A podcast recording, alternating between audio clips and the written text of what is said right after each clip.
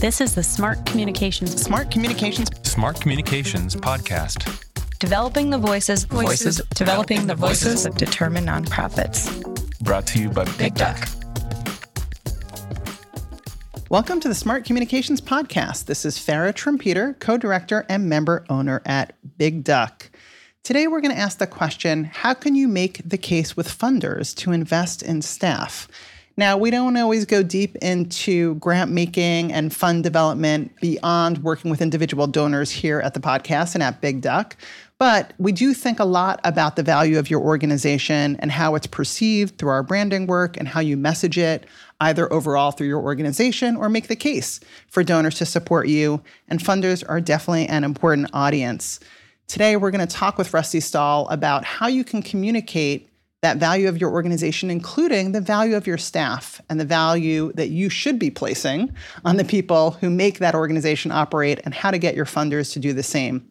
I actually met our guest today, Rusty Stahl, many years ago, back in the 90s when we were both living in Washington, D.C., and both in college. I was at American University, Rusty was at George Washington University, and we had a shared connection in a wonderful woman named Melissa Bradley when I was interning at a nonprofit called the Entrepreneurial Development Institute, which had connections with Rusty. And since that time, just a few decades later, we've had many overlapping lives and paths, and I'm excited to have him join us today. Let me tell you a little bit about Rusty before I officially welcome him. So, Rusty Stahl, he, him, is the founder, president, and CEO of Fund the People, whose mission is to maximize investment in the nonprofit workforce, which they believe is the best thing we can do to increase equity, effectiveness, and endurance in the social sector. Rusty previously served as founding executive director of EPIP, Emerging Practitioners in Philanthropy, the National Association of Young and New Foundation Professionals. Prior to EPIP, Rusty served as a program associate at the Ford Foundation, where he supported grant making to strengthen philanthropy, the nonprofit sector, and social justice movements. Rusty holds an MA in philanthropic studies from Indiana University, and he has served on several nonprofit boards, including Jews for Racial and Economic Justice, or JFREJ, and Idealist.org. Rusty, officially, welcome to the show. Thank you so much, Farra. Glad to be here on a worker owned podcast. There you go. so, Rusty, one of the metrics that donors and funders often use to judge nonprofits is the amount of time they're spending on programs. And those nonprofits with the lowest percentage of investments in fundraising and administrative costs are often celebrated with high ratings and reviews. This practice actually limits how much nonprofits can pay staff and invest in its own operations. I'm curious how you've seen this problem play out in your work. Yeah, this is a real problem, Farra, and uh, I'm glad we started with this because you know this is really this subjective, made-up concept of overhead or indirect costs. Nothing is indirect when you work in a nonprofit, and I don't think anybody, boards or funders, really want nonprofit people spending their time counting and calculating how they use every 15 minutes. Is this 15 minutes I spent a programmatic thing or is it an administrative thing or is it fundraising? Most things have some relationship to all of those things. So there's nothing in the 10 commandments or in the constitution that says we need to separate out direct versus indirect costs. This is like this made up concept that somehow we've inherited down through, you know, a couple hundred years of philanthropic and nonprofit practice and it's unfortunately deeply embedded in the culture of our organizations, both on the funding side and the nonprofit side. And it's really very, very subjective and not particularly productive. So I think we need to stop using that as a metric. And a couple really prominent groups that sort of track nonprofit and charitable effectiveness came out with a thing back in 2010 or so called the Overhead Myth Campaign, where they were trying to bust this myth. And it was GuideStar, it was Charity Navigator, it was the Foundation Center. They did a great letter to America's donors and a letter to America's nonprofits, laying out the facts. And unfortunately, that campaign had a limited shelf life. And it's a shame we have to keep talking about this because it hasn't really changed enough. I think recently there's been some important work to change this. There was a collaborative of about a dozen major foundations, MacArthur, Annie Casey, Ford, I think Robert Wood Johnson, came together to say, okay, let's look at this. And they worked with a group called Financial Management Associates, which is part of BDO.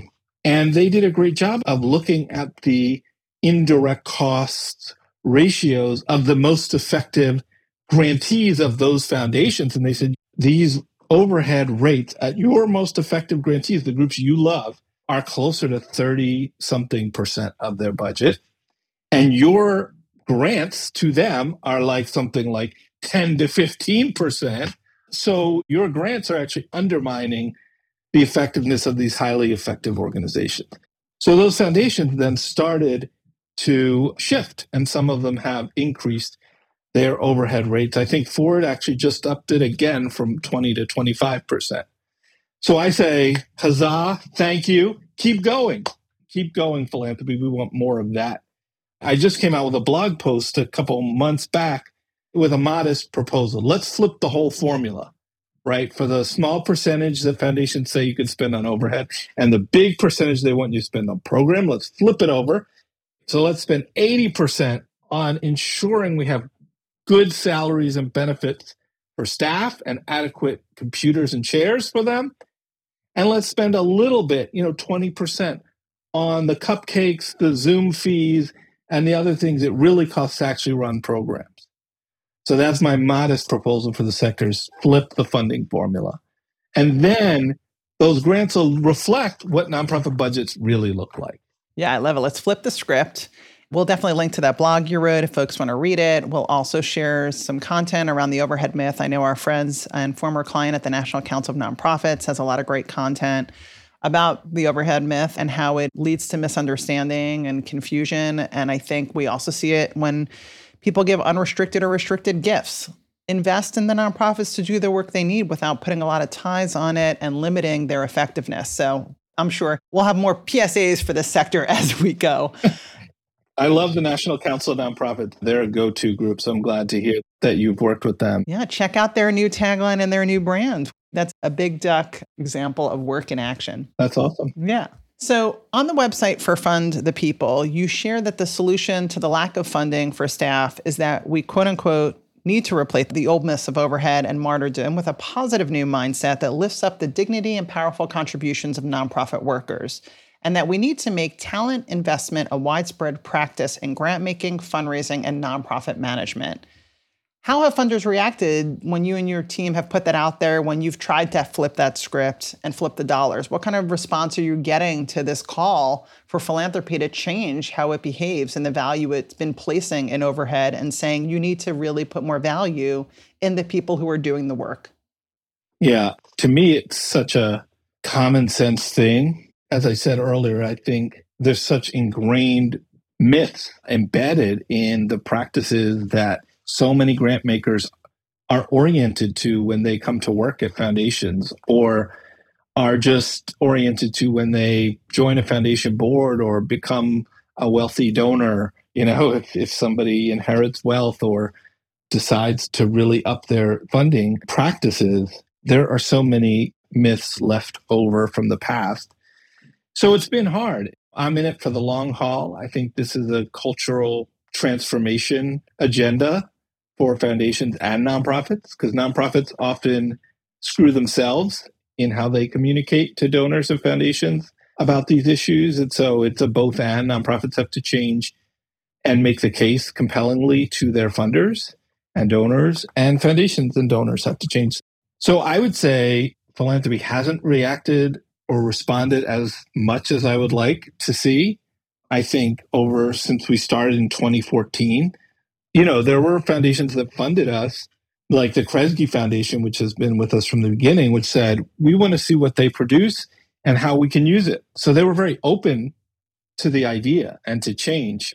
I think with the pandemic, the great resignation, the quiet quitting, the way the labor market is now and what people see happening in nonprofits, I think foundations and funders are trying to be more open to change and they have tried to be more flexible and unrestrict things and streamline paperwork and all of that. And I think they're starting to talk about like, oh, burnout is a serious issue that we need to do something about for our grantees and leaders that we support. I don't know that they know what to do yet, still. So I feel like this crisis is an opportunity to change philanthropy's practices and attitudes around this. And I'm trying to take advantage of that. So I'm hopeful that coming out of this period or moving into whatever's next, that our message will resonate more. There's certainly openness to it, but moving from openness to ad- adoption and adaptation, adaptation, I see is pretty slow. Yeah, change can take time, but I'm glad to hear that you're you're in it. You're in it for the long haul, and I think you're you're putting together some really powerful resources. And one of the things that you were just talking about is making the case. And let's talk about what nonprofits can do. So when we were prepping for this, you said something that I really took away, which was this work is about generating funding that works for the people that do the work. And I'm just curious, how can nonprofits convince funders to invest in their staff? What's a good way to get them to actually understand what the problem is and, of course, what the solution is? Yeah, I think two things I wanted to mention. One is sometimes in politics, people say, you know, if you want to move an agenda through American politics, wrap yourself in the flag, even if you're not a flag waver. Use the flag of your country as an analogy. You know, wrap yourself in that to make sure people understand that you're trying to advance the country as you advance reforms or transformations of that country. Well, it's the same here. Like, wrap yourself in your mission, your organization's mission. Show how investing in the staff of your organization strengthens your ability to deliver programs and services and campaigns. And there is such a direct connection because nonprofits don't take money from foundations, feed them into a machine. The machine goes beep, bop, boop, and out comes social change. Wait, that's not how it works? I'm sorry to tell you, Farra, that is actually not how it works. I thought there was a robot there that we could just feed in and was making all this change happen. Yeah, yeah. Well, that's how sometimes we be, we act. Like, oh yeah, you know, zero percent of your dollars go to overhead. Everything goes to programs. Everything goes to the kids, the dogs, the flowers, whatever it is you're doing. Well, that's a lie. So stop lying to your donors, and donors stop asking people to lie to you, and talk about what it really takes to do this work. So I think there's a lot of fear wrapped up in that. Like nonprofits say, well, what if if we talk to our funders about burnout or understaffing or workloads are too heavy, they might not fund us. So, what I say to that is A, come from a place of strength. Talk about the assets of your staff, how kick ass they are, how hard they work, how serious they are about the mission, how much experience they bring. So, really be strength and asset based, but also be vulnerable, use strategic vulnerability. Because funders sometimes, a good funder will want to help you solve a problem. How can they use their money to help you solve a problem? And a lot of good funders have a good BS radar. They know everything's not perfect. So don't try to convince them everything's perfect. Here's a problem we're having. If you want to fund us, what would be really helpful is if you could help us up the cost of living COLA every year for three years, or help us figure out health insurance for our staff because right now we can't keep people because they have to leave to go get whatever the thing is that you can identify that's a gap. How do you enroll your funders as allies in solving that problem? And again, link it to how well you'll be able to get your work accomplished. Even better, and you can already do it so well, but even better if they help you get over this hump so I think those are a couple of the things that we talk about. And we have this new online course that we're beta testing this winter with a small pilot group. And in that course, we're talking about those things and you know, really helping nonprofits create a plan of action for how to integrate talent investing into their fundraising. There's a version of the course for funders as well, because funders need to learn how to integrate talent investing into their grant making. Yeah, I really appreciate what you were saying about again, this sort of strength based, asset based framing coming from here's what's working. And you know what? For us to do even better, for us to expand, for us to scale all the things the funders are asking you to do, here's what I need for my team. My team is amazing. And in order for them to stay amazing and be amazing and help me with my retention, this is the problems I'm having. Help me think about the solutions. What can you offer? Really putting it out there. I like the idea of strategic vulnerability, being real, but really focusing on where that is and inviting them to solve the problem with you. Now, you, Rusty, also talk a lot about the idea of talent justice, which I love that phrase. And you've got research and a toolkit at talentjustice.org that really seeks to help change organizational culture to maximize access, advancement, and ascension in nonprofit careers for people of color, women, young people, and others. And I'm wondering if you can share some insights across those areas access or removing barriers to entry, advancement or providing support and access to promotions, and ascension or providing for equity in executive transitions to leadership. Yeah, thank you for bringing this up. This is a really important part of our message is that talent investing won't work unless it's really intentional about intersectional racial equity. We also make the argument that DEI and the racial equity agenda in our field probably won't work as well as we'd like it to if it doesn't include talent investing in some way. And so, yeah, we partnered with a DC based research group called the Center for Urban and Racial Equity, CURE, a couple years back, before the pandemic, actually. And we did some framing and research work that, like you said, is available at talentjustice.org, which is really a part of our overall toolkit that's up on fundthepeople.org. But you can get to the racial equity stuff directly at talentjustice.org. And we found some really, I think, important information out from our survey and interview and focus group work with white people, people of color, funders, and nonprofits. We found some serious barriers to accessing nonprofit work for people of color. For example, white people said they lacked connections to break into the sector at a 29% rate, whereas people of color said I lack connections at a 40% rate. There was no recruiting in my community. 17% of white respondents said there was no recruiting in their community, while 28% people of color said there was no recruiting in my community. And those were statistically valid findings over a thousand respondents. So there, there's a real problem at the access point.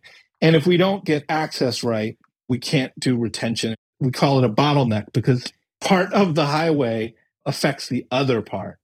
Our argument is funders and nonprofits need to look at ascension, advancement, and access as a whole.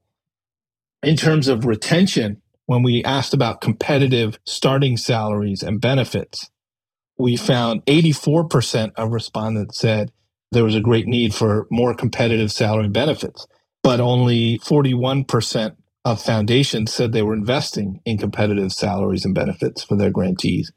And only 46% of nonprofits said they were investing in competitive salaries and benefits. And that's so important. It's one of the important things for retention. There's a lot more data in the report. We also looked at the issue of what happens when people of color and women are being promoted or hired into the C suite, into the chief executive officer or executive director roles. And we found that people, particularly with recent immigration background, were experiencing a kind of wait and see phenomenon where funders are waiting to renew or give grants until they perceive that the person's already successful rather than going in and saying, okay, we support this organization. This is a critical pivot moment or transitional moment for the organization. We're going to go all in in supporting the outgoing director and the incoming director and the whole team to get through this executive transition. And so there are problems at kind of every stage of access, advancement, and ascension. And if we don't address them, they're problematic overall for organizations and their staff. And I think they're particularly critical for groups that have already experienced marginalization or other challenges. Yeah, so there's a lot to dig into. You can go to talentjustice.org to read that. If you're a nonprofit or funder who wants to address these issues, I really highly recommend you go to fundthepeople.org. You can get some great resources there, including a podcast that Rusty hosts, which he describes as the nutritious alternative to the nonprofit starvation cycle. You can also connect with their work on Facebook, Twitter, LinkedIn, and Instagram, and you can find Rusty on LinkedIn and Twitter. Rusty, thank you so much for being here. Any other parting words of wisdom before we go? Fund the people, baby. That's right. keep it simple. Keep that message on point. Thank you so much for having me, Farra. I really appreciate it. Thanks for being here. Are you a fan of this podcast or Big Duck's other resources on nonprofit communications? If you are, we'd love to hear from you. Please drop us a line by writing to hello at bigduck.com to tell us what you're working on and what topics you need help with. We also welcome getting your feedback via reviews. You can review this podcast in iTunes or wherever you listen. We'd love to hear from you. This is the Smart Communications Podcast, developing the voices of determined nonprofits. Brought to you by Big Duck. Big Duck is an agency that puts smart communications in the hands of nonprofits. We help our nonprofit clients develop strong brands, strong campaigns, and strong teams that advance their missions and achieve their goals. Connect with us at bigduck.com.